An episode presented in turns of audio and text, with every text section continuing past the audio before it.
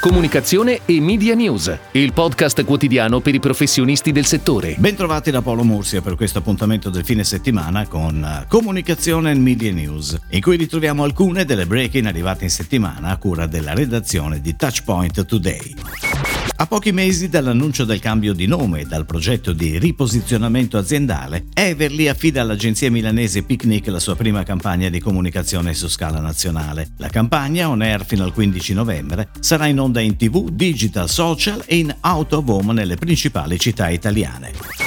Subito piattaforma per vendere e comprare tornata in tv e sul digitale. La campagna Compra, vendi, subito è on air per quattro settimane non consecutive sulle principali emittenti televisive free and paid. Contestualmente la visibilità del brand sarà sostenuta da una campagna Autobomb a Milano. Entrambe le attività sono state pianificate da Wavemaker. Carrefour Italia ha scelto la Digital Native Agency Caffeina per la gestione di tutte le attività di comunicazione digitale, produzione contenuti, social media management, campagne di comunicazione digitale, special activation, digital media planning, CRO e landing page. A partire da metà settembre sulle principali emittenti TV e sul web, Tantum Verde, il marchio del gruppo Angelini, specialista per la salute del cavo orale, lancia il dentifricio Tantum Verde Dental. Firma la campagna Armando Testa.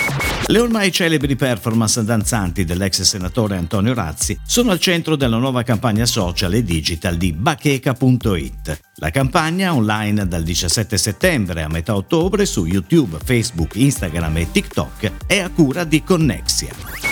Comau, azienda del gruppo FCA leader nel campo dell'automazione industriale e della robotica, ha affidato ad Hub09 la gestione di tutti i suoi canali social. L'obiettivo è quello di consolidare il posizionamento di Comau, favorendone l'awareness sia presso il target professionale sia verso un pubblico allargato.